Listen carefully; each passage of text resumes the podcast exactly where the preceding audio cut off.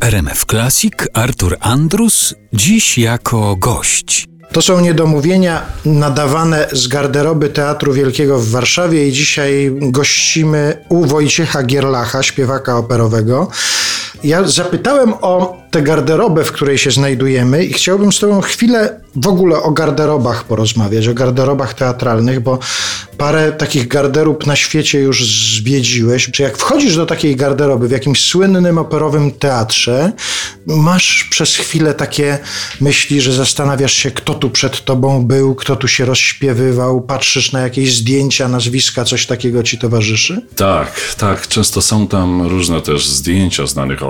Mamy tutaj na przykład Filharmonii Narodowej piękne garderoby, gdzie są zdjęcia wielkich mistrzów batuty. I ja również zawsze, na przykład w tych największych miejscach, najsłynniejszych, jak Covent Garden czy Carnegie Hall, rzeczywiście zawsze towarzyszyły mi tego typu myśli. Kto tutaj wcześniej był? Wiedziałem, że być może akurat w tej mojej garderobie były tu wielkie muzyczne nazwiska.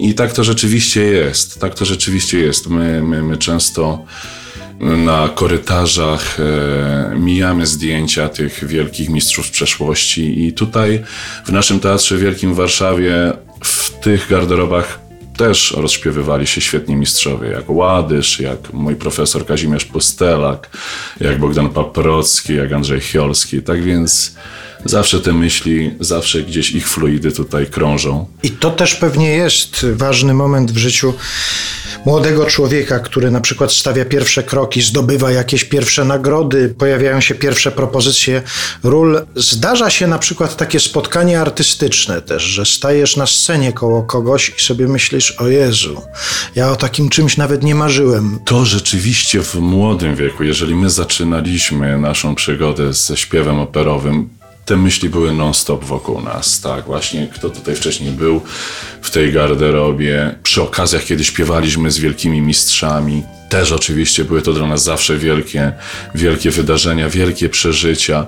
Z wiekiem to się zmienia, z wiekiem my już coraz bardziej tak podchodzimy do tego praktycznie, pragmatycznie. My wiemy, że. No to jest zawód po prostu. To jest zawód. Oni też przestają trochę być dla nas takimi bogami, jakimi wtedy byli, bo my coraz bardziej zdajemy sobie sprawę z różnych spraw, jak ten zawód działa, że to nie zawsze jest się mm, takim, można powiedzieć, idealnym artystą, tylko czasami to jest naprawdę stricte rzemiosło i mamy dni gorsze, mamy dni lepsze. I tak, w młodym wieku absolutnie ci wszyscy artyści Teatru Wielkiego, czy cała olbrzymia grupa wielkich artystów, to byli dla mnie, no, herosi z jakiegoś piedestału, mhm.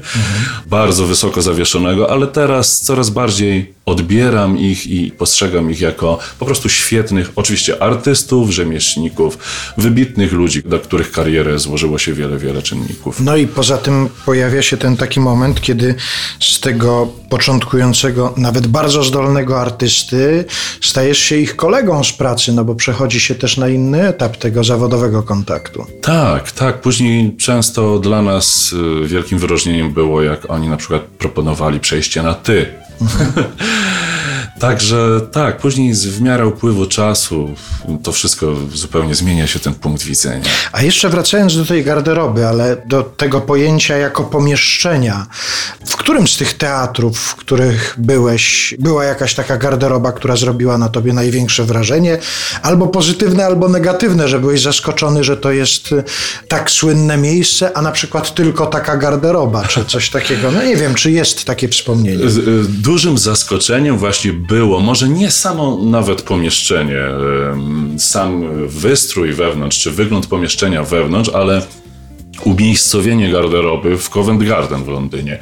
Ponieważ tutaj w Warszawie mamy absolutny luksus tego, że te garderoby są tak blisko wejścia na scenę. Natomiast w Covent Garden jest to w zupełnie dobudowanym, nowoczesnym budynku obok tego teatru i tam to jest cała droga do przejścia. Idzie się długim korytarzem, często jedzie się windą też, żeby w ogóle wejść na scenę. Jest po prostu bardzo długi odcinek do przejścia i to było takim, mogę powiedzieć, dużym zaskoczeniem i wszyscy tak muszą, nie tylko osoby mniej znane, ale, ale też na przykład e, słynna Anna Netrebko dokładnie taką samą trasę musiała pokonać do, w swojej produkcji, czy różne wielkie nazwiska. Teraz jak już Państwo będą kiedyś na jakimś spektaklu w Covent Garden i zobaczą zasapanego śpiewaka operowego, to już będą Państwo wiedzieli, dlaczego on jest zasapany i co jest powodem tego, że wychodzi z zadyszką na scenę.